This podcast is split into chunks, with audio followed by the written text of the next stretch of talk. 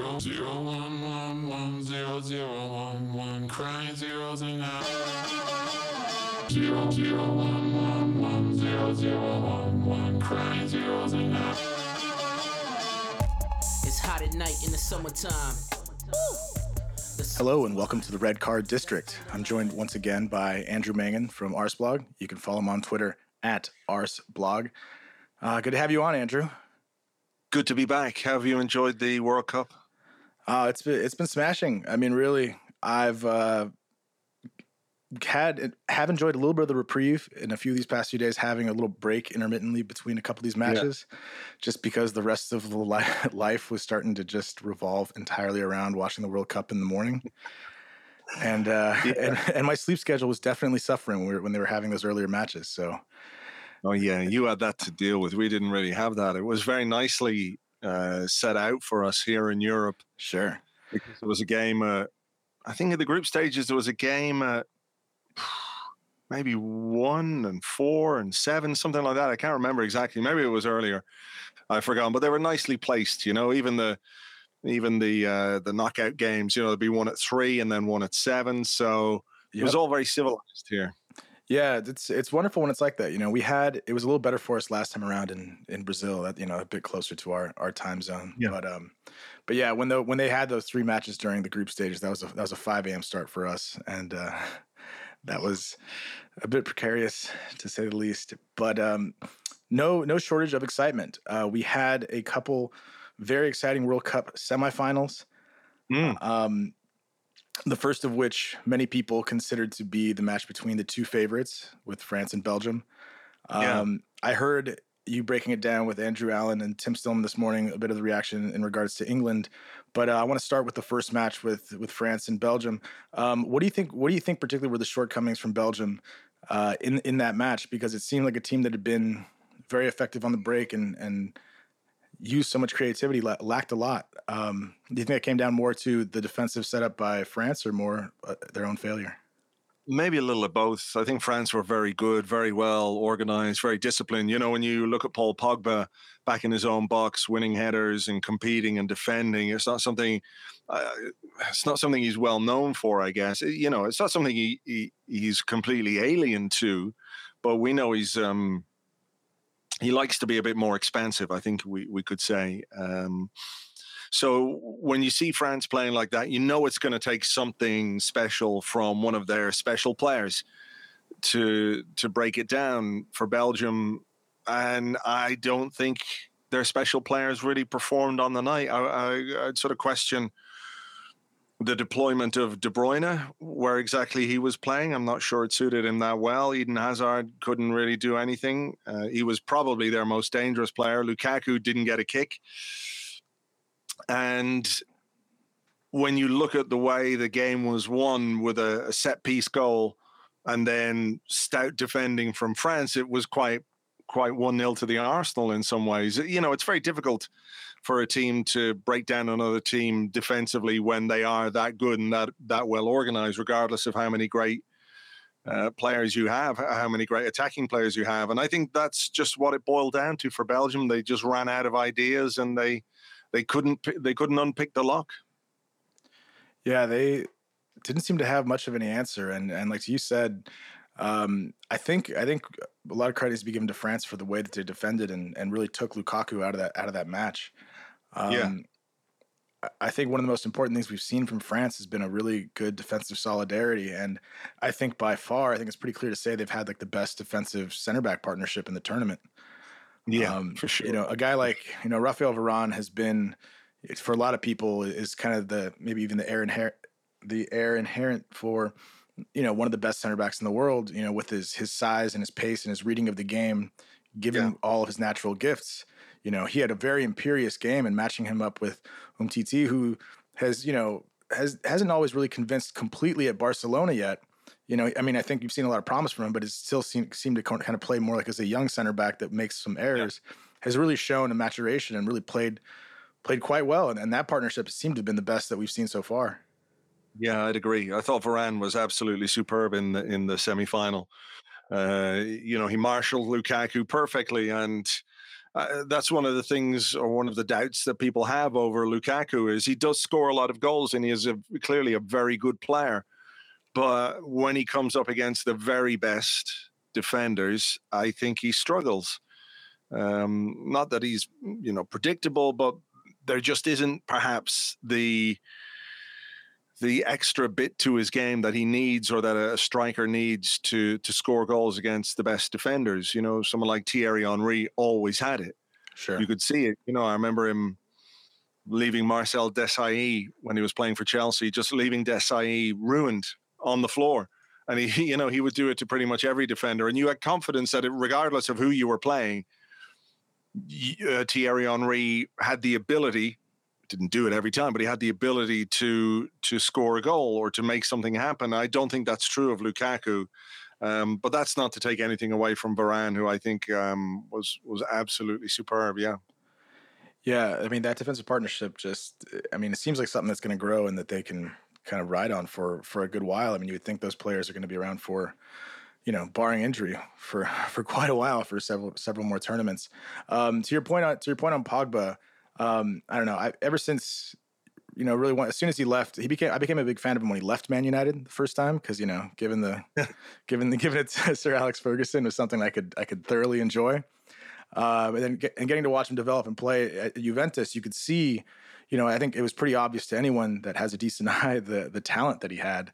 Um, mm. But we've definitely seen it's been, you know, a challenge for him to you know, become the imperious midfielder and the the man that will live up to the price tag so far in the Premier League, which you know we have thoroughly enjoyed because you know when he does begin to play like the player that we're seeing here in the tournament for Manchester United, they're going to become a whole different beast. Um, and I, I, feel like some of their shortcomings in in the midfield, uh, I, I, don't think he's played exceptionally well in the Premier League so far. But what you know, if he does make that transition, that's uh, kind of bad news for the rest of us in the league. Maybe it depends what Mourinho allows him to do as well. You know, um, right? Well, with, with his, with his think, tactical genius, I'm sure. Yeah, yeah, yeah. I mean, you see the performance against Belgium is probably what Mourinho would really want from Pogba week in, week out. But I'm not sure that Pogba is that player. You know, he's not really a defensive-minded player. Clearly, he's very fast. He's very physical. He's good in the air. He's strong. He has a lot of the attributes to do that job, but. I think he he you know, for his own sake, um, likes to play further forward and to make an impact at the other end of the pitch, you know, with his passing or with his movement or arriving into the box. And yeah, I'm I'm not sure really Manchester United is the right club for Paul Pogba. You know, I think uh, certainly under the current manager, I don't think it is. There's too much going on between him and Mourinho for for Pogba to to fully express himself or to realize the talent and the potential that he has. So, uh, really, I think if we want to see the best of Paul Pogba, either United need a new manager or he needs to go somewhere else. You do wonder, don't you, in a, in a summer when Ronaldo has gone to Juventus, Madrid have got to make a signing. Sure. They can't let Cristiano Ronaldo go to Juventus and take in 105 million euros along the way. Uh, it shouldn't be overlooked without bringing in somebody of serious repute. And I wouldn't be surprised if Pogba was the guy they were after because they were after him before he went back to United. It was a, a close run thing, I think, between the two between the two clubs. So maybe they'll go back. And I think if they do, he'd he'd jump at the chance. He'd be mad not to. Yeah, I think that would be a, a great destination for him. Um, it'd be a little, little interesting to see how they fit him, him into the midfield, considering they have Kroos and Modric and all that there. And I don't know that mm. as as good as Pogba is, I don't know that he's an upgrade on that partnership, which has you know brought them three consecutive Champions Leagues. But you know those guys aren't getting any younger either, and like you said, they need to yeah, make a I mean, splash. Modric is Modric is 32 now, like a, gr- a really great player, but 32. So at some point they have to start thinking about what they do next. Certainly certainly. I, I, I do expect them to. You know, I think the striker signing might be of a little more priority, but we'll we'll see what they do with that. Um, mm Just a little just a little bit to go on the in terms of the attack for for France. You know, we have seen them. It's funny because they've almost been as reliant on the set piece as England were. You know, they've they've scored corners, headers. Um, yeah. Although they have a lot more at their disposal, talent wise. Um, you know, Griezmann's had a couple assists. I don't think we've really seen the best of him in this tournament so far. Um, I'm not saying he's been a disappointment. You know, he's created chances and does have those couple assists. But um, you know, by far the the standout player for them going forward has been Kylian Mbappe. Mm. You know, three goals. He's really electrified the tournament. Um, I don't know what, what what say you in terms of in terms of what you've seen from their attacking prowess. I would agree that Griezmann hasn't been quite as good as we would have liked or expected. Uh, but he has a couple of goals to his name as well, I think, doesn't he? A couple of Uh, penalties. three, three, two penalties, and Yeah. So, you know, he, he's produced. And maybe that's something that we have to hang our hat on when it comes to Griezmann. He hasn't played as well as we know Griezmann can play, but at the same time, he's got end product. He's produced and he's scored goals and important goals. yeah, th- Uh, three three goals and two assists. I mean, that's if that's not production Mm. in the World Cup, then there you Yeah, go. exactly. And if you're not playing well, and everybody can agree more or less that he hasn't played as well as we we know he can, that's still decent. Olivier Giroud, I think, is a is a guy who maybe people might have expected a bit more from. He had chances, didn't he, in the in the other game Yeah. where, you know, he had one of those nights where we've seen him have those for Arsenal in the Yeah, we- past. yeah, we have. Um, you know, so it wouldn't surprise me if Giroud popped up with a goal in the final. It just wouldn't. Right. Uh, but Mbappe, yeah, he is. Um, he's a player of real potential. There's no question about that. Is there? You look at him and you see the, you see the pace, you see the power, you see the directness, the the willingness to drive at opponents, to take them on. Uh, it's it's exciting watching him when he's in full flow. The way he played against Argentina was absolutely amazing. Oh yeah. But you know, at the same time, he's still 19, and there are parts of his game where his decision making could be better, and he runs into not blind alleys, but he can get he can get crowded out a bit at times, and that will that will come with experience and maturing as a player. I think what's interesting to me is that people are talking about him at 19 years of age as the the next guy. You know, we have Messi and Ronaldo, we have Neymar, and now they're talking about Mbappe. I don't think it does anybody any good to try and categorize somebody as the next Messi or the next Ronaldo because I would be very surprised if we saw two players of the quality of Ronaldo and Messi again for 15 20 years. Sure. that that absolute standout once in a lifetime quality. There'll be lots of really good players and there'll be and there'll be some really great players as well. But when you look at the the contribution i mean ronaldo sc- played 420 games for real madrid and scored 400 and 50 goals. 40 goals? Yeah, right. it's ridiculous Yeah, it's insane. that is it's absurd Fucking you know mad. a goal every other game is a good return Yeah, it's a great by any standard and he's scoring an average of you know one point something goals a game it is just astonishing but it is also i think once in a lifetime stuff so we're not going to see that so i do hope that they don't heap that kind of pressure on mbappe and in some way suggests that he's not realizing his potential if he becomes a 25 goal 30 goal a season striker Right. for a number of seasons you know that's that, that'd be my worry there but he is he's really exciting isn't he and when you think about the the croatian legs and how tired they must be after playing don't let don't let them hear me say that by the way um after playing 120 minutes three times in succession as well as two penalty shootouts which is nerve wracking and energy sapping and it, it, it's it's uh, m- mental strength i know we talk about it but it it, it yeah, but that- that psychologically mental fatigue. Yeah, I mean, it's all. yeah, it's all. It's, mental it's fatigue. exhausting. That's exactly. Yeah, that's exactly what I was looking at. So the idea of Mbappe running at those guys is um it would be scary for for me if I was a Croatia fan. I have to say. Yeah, I mean, and to your point about his production, I mean, you know, the, I suppose, I, I mean, I wouldn't hold my breath on uh, the collective internet and world giving Mbappe a break as far as comparisons to these great neither. players because people, it's not like people do, you know, knee jerk reactions and overreact to shit.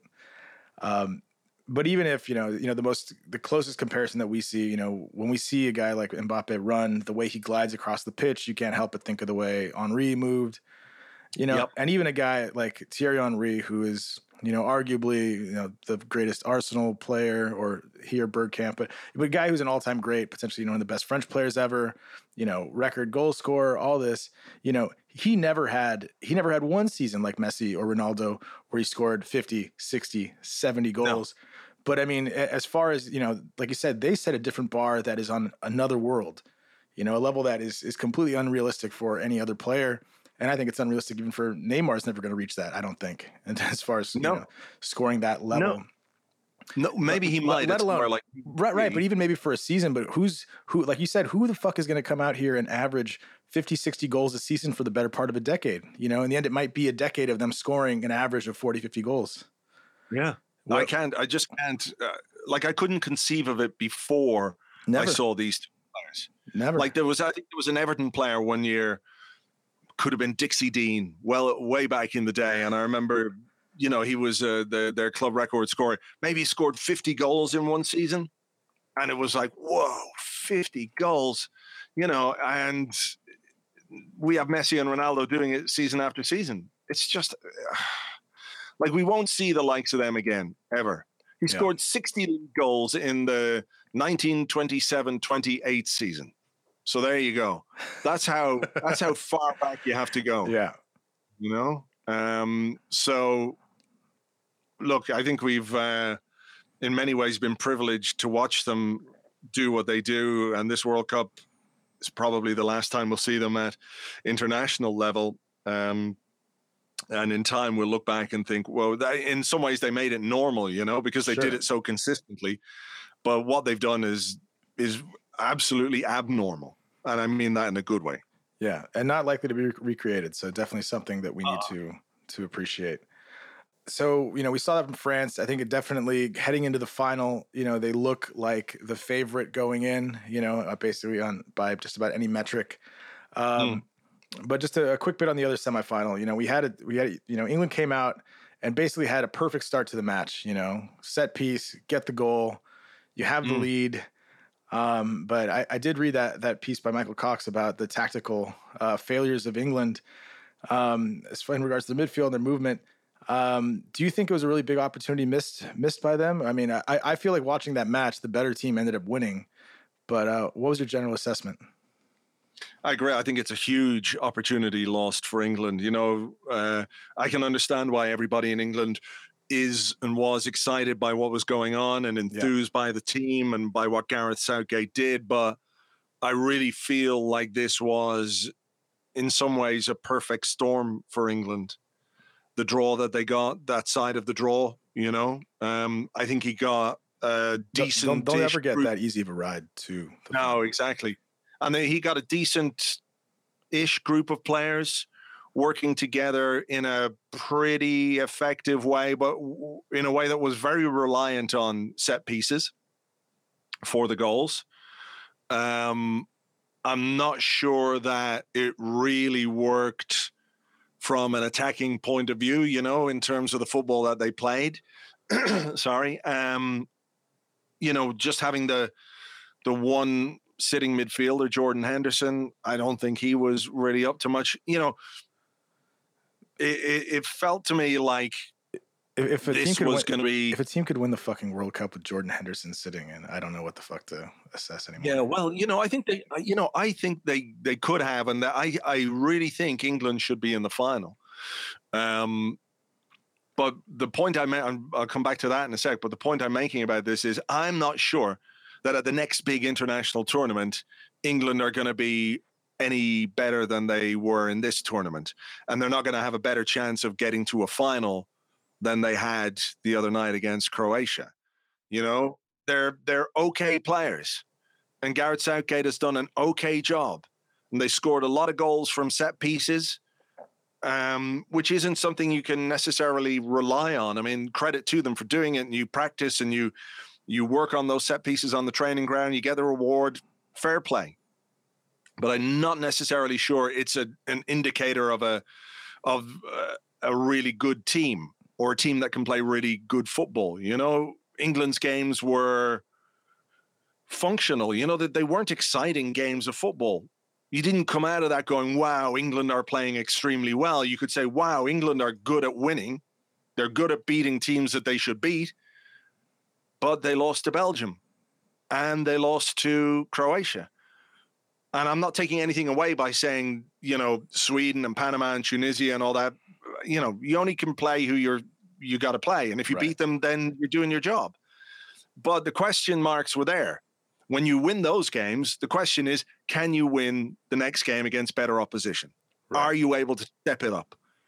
Can you produce the quality and the composure uh, on the night to to beat an opponent who is probably a, a better, more organized, higher quality team than you, with players who have done things at a higher level than most of the England team? And the answer, as we saw against Croatia, was was no. And I think I mentioned it on the the Arsecast. the moment for me was when Harry Kane missed that chance. You know, he's a striker and he's entitled to go for goal. People will make that excuse for him, but he's also the captain, and he's got to be aware that Raheem Sterling is literally three yards to his right hand side. And if he squares the ball, the keeper's out of it. Sterling's got to tap in. England go 2 0 up against a team that's done two rounds of extra time. And I think that would have sapped the energy out of Croatia. 100%. Instead, Instead, what we saw was Croatia come out in the second half and improve and be better and take the game to England. And England didn't really have any idea how to to counter that. They didn't have any idea how to get back on top of the game. And pivotal moments, I know, uh, but that I think was was a really pivotal moment for England. Had Kane squared that, England would have gone 2 0 up. And I really think we'd be looking at an England France final now. Well, we all know how much, you know, how much and how important momentum is in any of these matches. And, you know, you can just feel when those chances go missing. You know, I remember watching, you know, you know, with certain teams in particular. And so England getting the goal early was probably what they needed for that match. And like you said, you know, capitalizing on another opportunity to make it in that pivotal moment just before halftime uh, could have done so much for them. You know, I remember when Mexico was playing Brazil and they had chances in the first half. And like, you know, in a game that you're not supposed to win against better opposition, you know, capitalizing on the momentum you have or, or a moment of dominance. If you if you can dominate the pitch for 20, 30 minutes and make these chances, you have to make Mm. the most of it then. Otherwise, you're going to rue it later because it's going to change. You know, and so what you said, you know, Croatia totally came out and turned the screw in that second half, which I enjoyed quite a bit. I mean, because my biggest thing when go looking into that was looking at the midfield matchup and just seeing what a mismatch it was as, as far as as you know, and you have these guys in there with such good technique and you know the way that I I think it was Rakitic kept spraying balls, you know, left and right, but you know, perfectly weighted balls, you know, always extending it to the other fullback on one side or the other, and and they just moved it around with with such ease in that second half. You could just feel it. It felt like, uh, you know, like that trash the trash compactor scene in in Star Wars. You know, like the like the roof was the roof was coming in on them. You know, the pressure was coming, and it was just a matter of time. Yeah, completely agree. You know, when you look at the quality that they had in there, not just Modric and Rakitic, but Perisic was Yep. absolutely great as well. Rebic was fantastic. And I think England had too many players on the night and in this tournament who have been below par. I know Harry Kane has scored some some goals, but I don't think he's played well, anywhere near as well as we've seen him play sometimes for Tottenham. Sure. You know, uh, Dele Alli pretty much anonymous the whole tournament. I think uh, Sterling ha- has done all right, but marginalized a little bit by by those around him. I think he's a player who, you know, when he's playing with Manchester City, he's got he's got Sane around him, he's got De Bruyne around him, he's got Silva around him. You know, um, he's got someone like Sergio Aguero to work off. Whereas with England, he's got Alli, who is anonymous, uh, Lingard, who runs around, Harry Kane, and then behind that, Jordan Henderson is no David Silva when it comes to providing the kind of passes that that uh, that Raheem Sterling needs. So, you know, probably the standout players, if you were to think about England at this tournament, who are the standout players? Jordan Pickford and Harry Maguire and Trippier, defenders. And I think that tells you about as much as you need to know. Yeah. And, you know, and, and to your point, you were talking about it on the Arsecast as well. That you know, when he had the ball, you know, Sterling did look like one of the few players that actually that actually could create something. You know, I think in his best moments, his movement made him look a little bit like, you know, the way that Hazard was doing stuff for Belgium, being able to turn out a you know turn out of pressure and break into space with that sort of pace, but we didn't see it nearly enough, and he didn't get that many opportunities. And so, I mean, I, they definitely, you know, when you look back at it, and what was it? They had you know their their first shot was on target and was a goal, and they didn't have another one on target. Was it the rest of the Mhm. match or one in extra time? I mean, really, Tells you a story. yeah, it tells you, look, if you you couldn't put a fucking shot on target the entire rest of the match, you don't deserve to win. Yeah, I don't know too many people who could argue with that.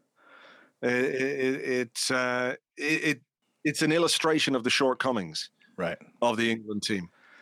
Like as soon as they got set pieces, you could hear the commentators Yeah. get excited. You could hear them go, "Ooh, maybe this is it. Maybe the, you know they'll lump it in there, and Harry Maguire can get his head on it, or who knows." But that's that's what they were reliant on, and if you if you come up against a team that's committed defensively and organized defensively and willing to challenge for everything, then it becomes very very difficult to score if your if your main source of goals is corners, free kicks, other set pieces. You know, um, you need a bit more variety to your game than that. So now a little bit about Croatia. You know, they they did come through. They had they showed the the strength and willpower to come through. Like you said, a few very tough and mentally harrying matches, and did it Mm. again coming from behind to win here. Um, I, I've been of the belief that I did think this team could go this far if their pieces, who are all very very good pieces, you know, like I said, they're lacking they're lacking the world class superstar center forward. You know, sure, sure, Mandzukic used to play for Bayern Munich and he still plays for Juventus, but it's not he's not Cristiano, he's not even Higuain. Um, and you have a guy like Rakitic, not Rakitic, but Perisic, I'm sorry. Um, and these are both guys that are doing really well. Perisic has been playing very well at Inter Milan in the past couple seasons and has become much more clinical. And uh, and you know you see these two guys combining. You know it was uh, Perisic's flick on for Mandzukic for the goal in extra time, and Perisic scored the the, uh, the earlier goal. Um, these guys have all been contributing and really doing the bit that they Mm. needed to to to make it you know to make it to execute because these guys are kind of sharing the burden amongst themselves. You know, it's not that one has five goals. You know, you're getting it from a few of these guys. All let's see, what two from Perisic, one from Vida, the center back, two from Modric. I think were the penalties Mm. and Rebic. I mean, you know, it's it's it's pretty well spread apart, and two for Mandzukic. So they're getting the contribution from across the line. You know, it's not being shouldered by one player, um, but uh, you know they're they're really doing it amongst the entire team, and I, I think they've really shown. You know, they do they really do seem to play better as a cohesive unit than a lot of these other teams, which we've seen flame out at earlier stages. You know, I think they could have done they would have done the same sort of job against a few other uh, smaller teams earlier in the tournament. And you know, I think even with like the group stage, I think it was very evident when they how they bossed Argentina. You know, the collection of you know Yeah. the, the old adage of of a team versus you know t- an actual team versus a team of individuals in Argentina. It was was very evident with the way they dominated them. Um, Yeah. Yeah. I mean, I think we have to, in some ways, put the Argentina performance into context, you know, based on what we saw from Argentina for the rest of the tournament. Right. But it still was very impressive, you know. Um, there, there's a sort of ruthlessness about them that you don't see too often. Well, certainly we haven't seen too much in this World Cup, you know. I think the two goals against England were good illus- illustrations of that. You know, England you you couldn't say that either goal was the result of a uh, an error, like a significant error, but what they were were goals that came about from very slight lapses in concentration. One from Kyle Walker, the other one from I think both Harry Maguire and John Stones were found wanting there. Maguire could see that Mandzukic was lurking off Stones' shoulder and should have given him a shout. He didn't, and you know it's that half a second where you don't react quickly enough. So I think that's what's really interesting about Croatia is the ability to react to those moments uh, and to to be efficient with them as well. You know, to score the goals, to take the chances, to uh, to change the dynamic of a game. Because really, as soon as Croatia scored that goal, the momentum was with them entirely, and there was nothing Gareth Southgate could do to change that. You know, he he he. I think he, in some ways, I'm not going to say he bottled it, but I think you know he made the wrong changes in a way. For me, if you're going to bring Rashford on, bring him on, but take Dele Alli off because Ali was nowhere in that game, as he has been for most of the tournament, apart from the one goal that he scored.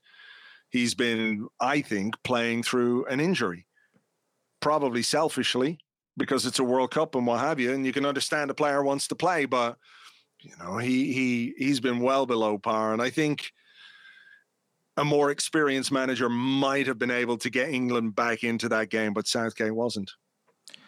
You know, and like you said, that's you know, like you said, a more experienced manager. He really hasn't done much um, since, since his, mm. you know, like what what big clubs has he managed? There's not there's not a lot there. There's not or nothing there, right? No, he's been in the he's been in, the, he's been in the England setup, coaching the right Middlesbrough, and then what the England youth setup, right? The under 21s. Yeah. Um, yeah. I mean, it certainly isn't isn't a long a long CV. Um, yeah, and you know, and but I mean, all, all I'll say at the end of that is that you know this I couldn't bring myself to root for England in any of these matches. I looked out on the pitch and saw players from every fucking team I despise and way too many Spurs yeah. players. And it's like, oh, Spurs, Liverpool, United, great. Fuck off. Mm. and and you know, like you said, I mean, they would have you know, Spurs fans would have wanted to take all the credit had they won the World Cup. So, you know, it ends up so Spursy, they can they can take the credit for the loss as well. So Yes, yes. Let's pin it all on Tottenham. I think. you know, why not? They would have. They would have tried to take all the glory anyway. So fuck them. Exactly. um, so, so the final set we have Croatia versus France. I think France are quite heavy favorites, although I think it would be a bit silly to count out Croatia. Um, mm. What say you as far as how it's going to shake out? Um, I think it'll be tight. I think France's freshness will probably be the advantage that they need. I think the two teams are fairly evenly matched. Uh, I, do, I feel like France have got a bit more depth and perhaps a bit more up front than Croatia. But Croatia, as a team, as you said, you know they they work very well together and they uh, they can produce in in key moments in games. But the fact that Croatia basically played one game more in the space of what 10 days? Yeah. That's got to have an effect on them. Um, so i if i was putting money on it i would put it on i would put it on france to win by by one goal. Whether that's 1-0 or 2-1 or something i'm not quite sure um, but I'm hopeful. You know, I, I, have to say I have a soft spot for France because down the years Arsenal have had sure. lots of French players and Arsene Wenger and all that kind of stuff. But it would be an amazing story, wouldn't it, for Croatia to go all the way and win a World Cup final? Uh, when you consider the history and the fact that um, you know it's such a, a, a new nation and everything else it would be an amazing story. So m- my heart would like Croatia to win it, but my head tells me France will. Yeah, I uh, I think I'm actually going to go with Croatia, even though my my head tells my head tells me France for all those exact yeah. same reasons that that you you outlined. Uh, but I don't know. Maybe it's maybe it's just their year. I feel like you know the cohesiveness amongst that squad. I think they're going to pull it off with a similar scoreline. I'm going to go two one to Croatia. Even though, even though I think it's insane, I look at it and I'm like, no, this this is this is certainly France's for the losing. I think you know. I think if this if yeah. they lose this, it's going to be considered a huge opportunity missed. When you know you know anytime that you're a, you're a favorite with a team that's talented. I mean, anything less than winning, I think. Is, I mean, you know, anyone loses the World Cup final it's a huge disappointment. But, but I mean, they have mm. it and they they should win it. But yeah, and you know, and honestly, I'll be happy for them if they do. You know, I'd love to see a Giroud goal at the at the back post. You know, imagine him being a World Cup winner, World Cup winning goal from Giroud. I'll take it. I'll happily be wrong about my prediction. You know, and yeah, yeah. and enjoy that for them. Um, but I don't know. I just have this weird little inkling, and it's just one of those that just yeah. that you know. I think. So, yeah, some, sometimes you have a feeling. You got to go with the feeling. You know. So well, we shall see it's it's going to be really exciting. I would ask you to pre- I would ask you to preview the third place match, but we all know that that Belgium's yeah. going to whip. Sorry, England. The second string is going to whip them. But yeah, I, I, could I can't even begin to express how little I care about that match. I know it's like we can just pretend it doesn't even exist. Yeah. Um, you get you get um seventeen to one for Croatia to win two one. Apparently, that's I just looked hey, up the odds there. Well, I might have a punt. So, 17 to 1 I, that's you know 2 1 is 2 1 is the score line that i am predicting for Croatia. But Okay, I might stick a fiver on that, man. yeah, not too shabby. Um, so as far as the tournament as a whole, you know, I think we've had a, a great level of entertainment. I think as a tournament, you know, in general, it, it it's lived up to any expectations. You know, drama, whatnot. I don't think there's been very many dull matches aside from a couple of those dead rubber uh, group Mm. stage matches. Um, as far as individual awards go, are there any particular players that stood out for you? Do you have? Um, can you give me a best? Well, let's start with a best defender of the tournament. Varane, Varane for me. I think he's been outstanding for France. I think he's he's shown that he's ready to step out of the shadow of uh, Sergio Ramos. Yeah, You know, he's quick, strong, he's good in the air, and uh, for me, along with Harry Maguire, I think who's had a very good tournament for England. He's the he's the standout defender. Who have you got? I think Varane has been the best defender in the tournament as, as far as what he's shown us. But I'm gonna go with I'm gonna go with Vida from Croatia. Okay, I mean, he's been very tenacious. Uh, I I'm definitely not gonna give Lovren the credit he so wishes. I, I almost think actually that fucking quote yesterday when about him being considered one of the best defenders in the world just kind of kind of sealed it for him that he's gonna pull some fucking Liverpool Liverpool Yeah. bullshit to, to concede a Oh. goal in this fucking final. But- Man, I mean, why would you say that? You know, listen, well, if you were, we remember back last season, he was he was taken off against Spurs, Yeah. and uh, you know that's humiliating for any player, and especially an experienced player and, and a, a defender to be taken off midway through the first half, whatever it was. You know, to have bounced back and to to be part of this fantastic Croatia team, the guy deserves a lot of credit for that. He deserves a lot of credit for winning his place back at Liverpool and for what he's doing with Croatia. But you know, shh, Shut your fucking Wait. mouth. after the final. Wait till after the final. Don't fucking, Right. don't do it. I know. How many times have we seen it or heard it? You know, it's like, oh, fuck. Like, could that come So, back yeah. and bite him in the ass? I don't know. Oh, maybe. But yeah, I, Maybe. I'm going to spring for Vida. I think he's been the he's been the kind of the all action, kind of the Koscielny for them. I guess, I guess I would say in terms of his style of play, kind of the you know going in and breaking up tackles. He also you know he scored off a corner earlier in the tournament. Um, Mm. So I, I don't think he's the best defender in the tournament, but I think he's had a great tournament and been very vital for them them reaching the final. So he's going to be my pick there. Um, okay. how about how about goalkeeper? Is there any particular goalkeeper that stood out for you? Yeah, Jordan Pickford. Jordan Pickford. You know, I think that's one of the other things that people people aren't really talking about uh, when it comes to England is uh, everybody's saying Jordan Pickford was fantastic and made some amazing saves and um, you know the penalty shootout he made an incredible save there and an- a brilliant save before the penalty shootout uh, the, uh, whoever their Colombia was uh, who scored from the resulting corner so that the save didn't get the the um, maybe the the coverage it, it deserved. But what's not being said about the fact that Jordan Pickford is making lots of good saves is the fact that he has had to make lots of good saves to keep England in games and to keep them ahead and to to play a big part in their progress.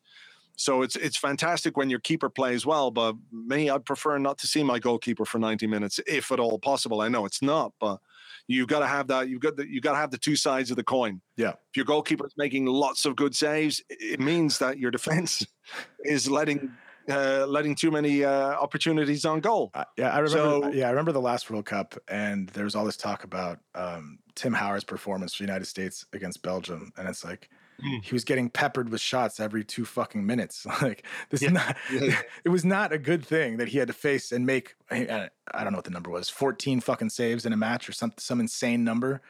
It's like because Yeah. you're playing like dog shit and getting beat the hell up. Yeah, yeah. Who's your keeper? Uh, I'm gonna stick with Croatia. I really, I really like Subasic. You know, I've I've, Mm. I've seen him play before. I've been impressed with him, but particularly in the in the first couple matches, you know, it's I think you can relate to this. We see players, and to to your point about the Colombia and England say penalty kick shootout, we saw our ever so great Dave in goal for Colombia. You know, you saw the last shot hit his hand and still go in, and it wasn't just a fingertip; it hit it hit his fucking hand. And you know, you see certain goalkeepers and you feel like they have strong wrists, you know? Like if it hits their fucking hand, it's not going in. It's not going to bend back. They make these saves. And uh, Subasic just really impressed me since the beginning of the tournament, making big saves and big moments, and just seeming like you know just a really strong guy that you know if he got in front of it was going to make the stop. And he's Mm. performed amazingly well. You know, made the saves, and you know he's had to endure two penalty shootouts and come through it and made saves in both. Um, so yeah, he's he's my pick. Yeah. Okay. I won't argue with that. I won't argue. Did you have anyone in particular? There's a like a, a surprise of the tournament, whether it be a player or a team. Was there one anything in particular that really stood out to you? Um, was there a player who was a surprise? Um, that's a that's a really good question. I did try and think of this earlier. I suppose the surprise for me was the fact that that Germany were so bad, Mm, and it's amazing how like I wasn't expecting Germany to win, but isn't it amazing how tired a team can look when they go through something like this? How era defining it is. All of a sudden, you're at the end of an era with Germany, a Germany team that's been absolutely fantastic for however many years, and kind of the same with Spain, but that was to be expected, I think, a little bit with Spain. yeah, So I think Germany's uh, absolute failure in the to get out of the group stage was the big surprise of the the tournament for me. fair, fair, fair. What about you? Um, I don't know that I, you know, I as far as the teams go, you know, li- like you, I, th- I did think Germany was probably going to make the at least a quarterfinal. You know, I don't think Mhm. anyone would have picked them going out of the group stage. That's that's for certain. Um, I, I thought Torreira was actually a revelation, you know, and something that's really exciting for us as far as players go. Yeah. For a guy who can go from having just got into the squad, you know, I just started watching some compilations for him. You know, I think the other people that really performed were people you would expect to perform. You know, yeah, sure, Mbappe announced himself, but you know, those of us who watched, you know, with regular with regularity, this this is no surprise to us. Um, Yeah, so he'd be the pri- you know kind of selfishly the player that I was excited to see and was something that was a bit of a, a breath of fresh air. Um, but team wise, you know, there wasn't a lot that really really shocked me. I mean, I suppose even England making it as far as they did was a shock to me Yeah, because I kept yeah, pick- I kept picking against them just about at every uh, every chance I could. Um, but yeah, I mean, as- far as players go, I'd, I'd say that that uh, Torreira was one of the most exciting things I saw. By Yeah. far. okay. All right, and let's let's get to the last one. we, let's get to the last one. We can wrap Okay. this up. Give me your golden ball winner. Who is the player of the tournament for you? Player of the tournament. I think maybe Luka Modric because he's kind of the the Croatian glue. He keeps everything together for that team. You know, he hasn't necessarily been the most eye-catching. You know, hasn't scored the most goals or made the most assists, but I think in terms of his influence on a team and its belief in itself, I think a lot of that comes from from Luka Modric. So I think he's the guy for me. I, I can't argue with that. That might have been might have been my choice Mm. had you not made that. I, you know, it's and it's certainly it's going to be easier to make this decision after the final on Sunday because generally, you know, the, the you know the player comes from the team that wins it more often than not. Yeah. But um, Like if Mbappe scores a couple of goals in the final, it's going to be yeah, him. yeah, And totally. Maybe he'll deserve it then because because of that. sure. Like Harry Kane has scored six goals. In no way has he been the player of the tournament. You know, he, Right. he just simply hasn't been. Is it, is it not the most Spursy thing ever? Is that he can take home he can take home the the one pot that doesn't matter for shit. Yeah, exactly. Another individual award to put on his mantelpiece. Great. Um, yeah, you know that that's the that's the thing you have to look at a player's impact on his team and how far that team has gone and what has that team done and what Croatia have done to get to a final is absolutely amazing. Yeah. And um, you know, other players might have scored goals, but you know, I don't believe Croatia would be in the final without Luka Modric. So Yep. he's he's the guy. He's the guy. Yeah, that's completely fair. I think uh, we could see a performance from Varane that could earn him that same sort of um, credit. It'd be a little bit of a long shot, you know, see the defender win it. Um, but actually, I was going to go with Rakitic for Croatia. Um, you know, he scored the sealing penalty to send them through on two consecutive rounds. I think he's been just about as vital. You know, I mean, the the the partnership between those two, between him and Modric, has been fantastic to watch. You know, they, I mean, they're the Mm. biggest part. You know, with, the entire midfield has been great, but those two guys working in sync in the middle of the pitch has been, you know, as, as a you know, as a as a man who played center midfield most of his life, that's where that's where my eye always goes. And I'm watching it, you know, the, who's at the heartbeat, who's pulling the strings, how are they making it work? And I think them in tandem has been the best partnership in in this World Cup. So I'm just going to give my shout to Rakitic. Okay. Okay. I was a little- share it around. yeah. They can share. They can timeshare the, Yeah. the award. And I think, and I don't know if there's any way for them to do it. Give them to give them a, a co award might. I know it's not really in the spirit of awards. Someone's got to be a. win- It's a very American thing for there to only be one winner.